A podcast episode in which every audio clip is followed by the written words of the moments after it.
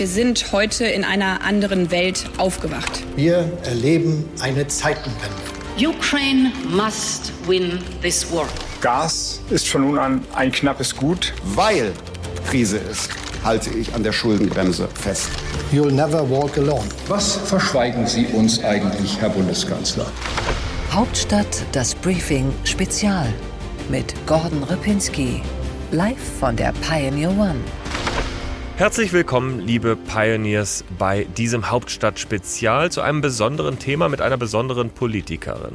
Mit Nancy Faeser, der Bundesinnenministerin, habe ich gesprochen auf der Pioneer One in Frankfurt in dieser Woche über die großen Themen aus ihrem Bereich. Und das sind wahrscheinlich die großen Themen überhaupt in dieser Zeit. Es ging um die Migrationskrise, um die Frage, wie man sie löst, und zwar auf bundes- und auf europäischer Ebene. Und dann habe ich mit ihr auch noch darüber gesprochen, wie sie all diese Herausforderungen vereinbaren kann mit ihrer Aufgabe und ihrem Ziel, dass sie hessische Ministerpräsidentin wird, denn dazu stellt sie sich im Herbst ja auch noch zur Wahl. Es war ein spannendes, ein interessantes, ein ernstes, aber zuweilen auch ein humoriges Gespräch, zu dem ich Sie gerne hier einlade. So, Frau Faeser, das ist ja eine äh, Woche, die es in sich hat. Gestern Kanzleramt, Migrationsgipfel, Ministerpräsidentenkonferenz, heute Sportministerkonferenz, ein völlig anderes Thema.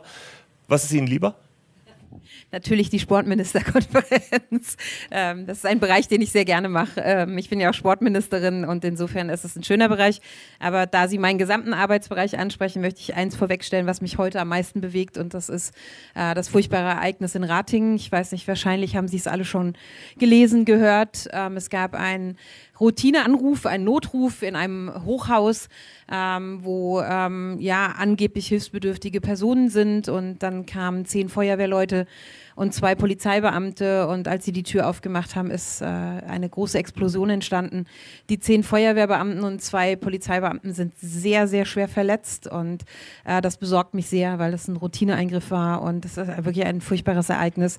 Und da sind meine Gedanken natürlich heute vor allen Dingen bei den Opfern und den Angehörigen der Opfer. Und ich hoffe, dass alle auch tatsächlich durchkommen. Haben Sie Erkenntnisse, was die Hintergründe dieses Ereignisses sind, die Sie mit uns schon mal teilen können? Also ich habe heute ähm, schon telefoniert mit dem nordrhein-westfälischen Innenminister äh, Herrn Reul, aber man kann belastend noch nichts sagen. Es gibt erste Hinweise, es wird auch schon spekuliert, aber daran möchte ich mich ehrlich gesagt nicht beteiligen, bis nicht klar ist, das waren die tatsächlichen Hintergründe und das ist passiert. Aber ich glaube, was wir ja wissen, ist, es gab auch eine Postierung von Scharfschützen. Das heißt also, wir gehen hier nicht von einem Unfall aus. Nein, das wohl nicht. Jetzt versuchen wir den Sprung trotzdem zu schaffen in all die Themen, die auch so schon da gewesen wären in dieser Woche und die auch so tatsächlich schon nicht so einfach gewesen wären. Denn äh, gestern gab es eben äh, am Mittwoch diesen großen Flüchtlingsgipfel im Kanzleramt und äh, die Frage, wie sehr hat uns diese Krise eigentlich schon im Griff? Wie groß ist die Krise und wie kann man sie meistern? Geben Sie uns mal eine Einschätzung im Vergleich zu 2015, was von vielen herangezogen wird. Wo stehen wir in diesem Jahr 2023? Also ich möchte vielleicht beginnen, wenn Sie den Vergleich ähm, haben wollen, Herr Repinski, letztes Jahr. Ähm, wir haben letztes Jahr eine Million und rund 220.000 Geflüchtete in Deutschland gehabt, mehr als 2015, 16. Und ich finde, dass wir das ziemlich gut gemeistert haben. Und damit meine ich uns alle, vor allen voran äh, die Menschen, sie alle. Sie haben zum Teil Geflüchtete zu Hause aufgenommen. Das muss man sich mal vorstellen, ähm, was für ein Wert das an sich auch ist, dass eine Gesellschaft es geschafft hat, so viele Menschen, die unmittelbar von Krieg und Verbrechen bedroht waren, bei uns aufzunehmen und so zu empfangen. Also dafür nochmal mein herzliches Dankeschön. Ich finde, das ist großartig gelungen. Auch mit den Kommunen, schon mit sehr großen Belastungen. Ähm, ich will das nicht kleinreden. Das war schon letztes Jahr eine sehr, sehr große Aufgabe. Und ähm, da das jetzt schon eine ganze Zeit andauert und jetzt immer mehr Geflüchtete auch noch kommen nach Deutschland, nicht vergleichbar zu letztes Jahr. Will es nochmal sagen, wir haben letztes Jahr im März 15.000 Ankünfte pro Tag gehabt. Sind wir weit weg von. Aber natürlich ist die Gesamtzahl so hoch, dass die Kommunen an ihre Belastungsgrenze gekommen sind.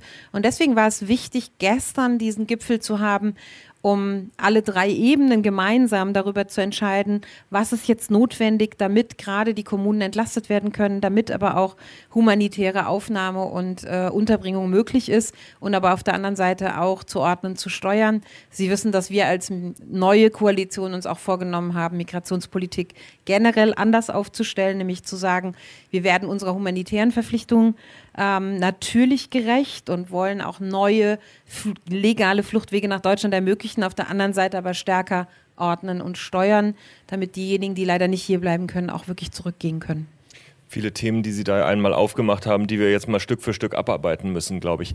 Wenn wir mal ins letzte Jahr schauen, die Zahlen, die Sie genannt haben pro Tag sind richtig. Die Wahrheit ist auch, viele von denen sind nach der ersten Kriegsphase natürlich auch wieder zurückgegangen von den Ukraine-Flüchtlingen. Und in diesem Jahr, wenn Sie die Zahl haben im vergangenen Jahr, die Sie genannt haben, wir haben 78 Prozent mehr Asylanträge in den ersten vier Monaten gehabt. Das sind nicht Ukraine-Flüchtlinge, das sind Flüchtlinge aus vielen anderen Ländern, überwiegend jetzt auch aus Afghanistan und Syrien.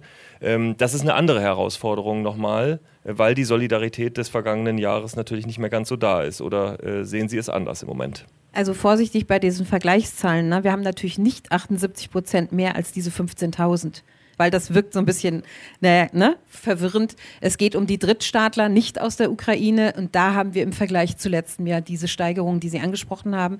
Das ist richtig. Ähm, insofern reden wir über jetzt, äh, ich weiß nicht, rund 120.000, die dieses Jahr gekommen sind. Mit insgesamt ist es halt sehr, sehr viel insbesondere in der Prognose, was das für das Jahr bedeuten könnte. Ähm, deswegen kümmern wir uns ja so stark darum, auch äh, steuernd und begrenzend einzugreifen, damit wir einfach die notwendige Luft, die die Kommunen brauchen oder die notwendige Unterstützung, die die Kommunen benötigen, dann auch hinbekommen. An dieser Stelle blenden wir uns aus, denn freier und unabhängiger Journalismus ist nicht for free zu bekommen. Aber wir hätten Sie gerne mit weiter dabei und es gibt ein wunderbares Angebot, das wir Ihnen in diesen Wochen machen können.